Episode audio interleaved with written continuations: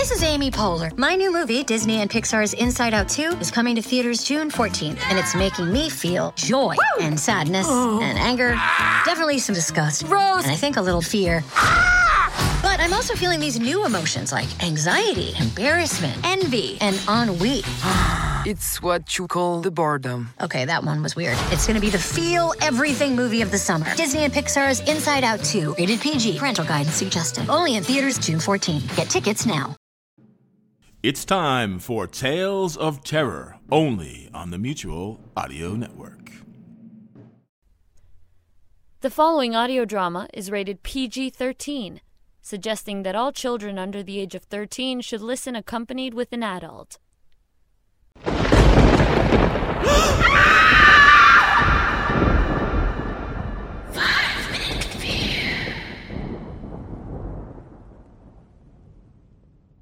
Are you watching me?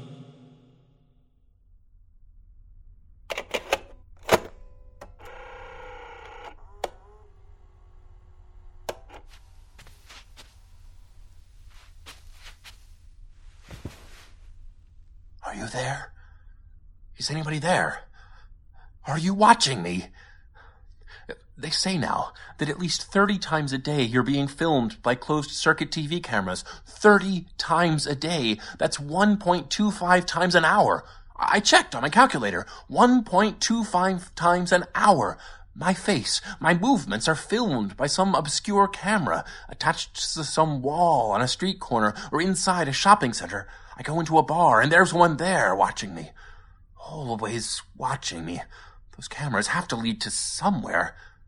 Maybe you're watching this now. Seconds after I'm saying this, maybe hours have passed and I'm asleep. Or dead. They say it's for our own good. We don't know who may be following us. We don't know if we're safe anymore. My grandmother used to say she lived in a time when she could walk the streets at night with her home door unlocked because she had no fear of muggers. She used to say. She's dead now. But that has no real relevance to my story. Maybe if she'd died in a mugging or a total stranger had knifed her when she wasn't looking, maybe. I've got a friend. Call him Horselover. Horse Lover Fat. He saw it in a novel once when he was stoned and he grew attached to it. He says that it's like 1984 and we've got little cameras in our TV screens watching us. They watch us when we eat. They watch us when we sleep. Embarrassing, I know hope it's true. I hope you're watching me right now. You see, I- have thought of something. With all the people in the world, and all the millions of frames of camera footage filmed every minute, every day, you can't keep an eye on everyone. You probably have a list of people to keep an eye out for.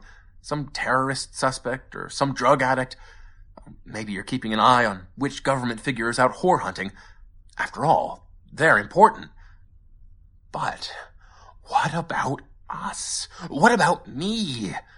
What about the little people, the people who don't matter? Is there someone out there watching me? Or am I just a mere passing face on a screen?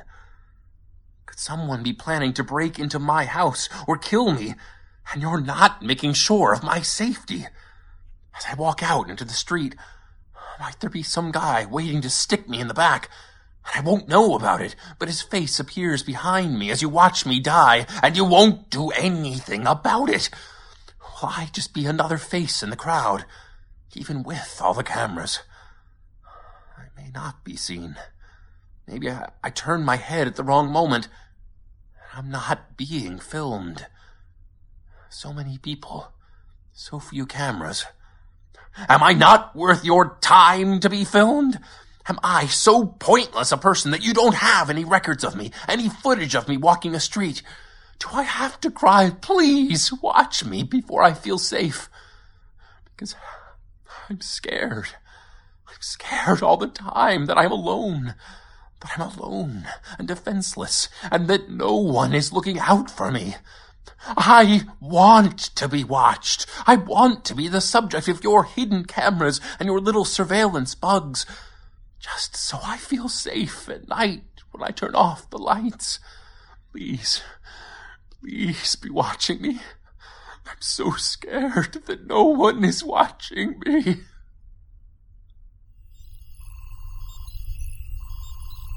Do you wish to delete footage?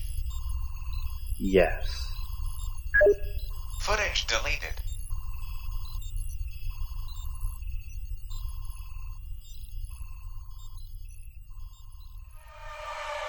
Are You Watching Me was written by Miles Reid. Steve Anderson was the man, and Miles Reid was the watcher. The series was created and produced by Paul Mannering and Chris Snyder. Post production by Chris Snyder. The executive producer for Darker Projects is Eric Busby. This has been a Darker Projects production.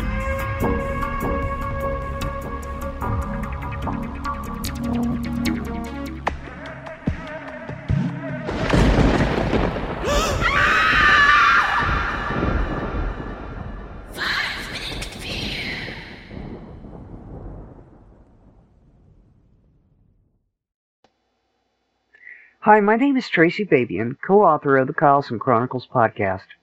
My husband, J.A. Babian, the main author, had a triple stroke in the latter part of August of this year. Jerry was life-flighted to Tulsa, Oklahoma with a brain bleed that the doctors thought they were going to have to do surgery on him, which surely would have killed him. Thank the Lord they didn't.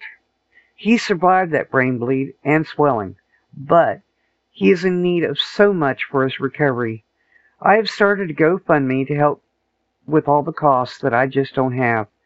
I retired back in April of this year so that I could take care of Jerry as he was starting to show signs then that I just didn't catch.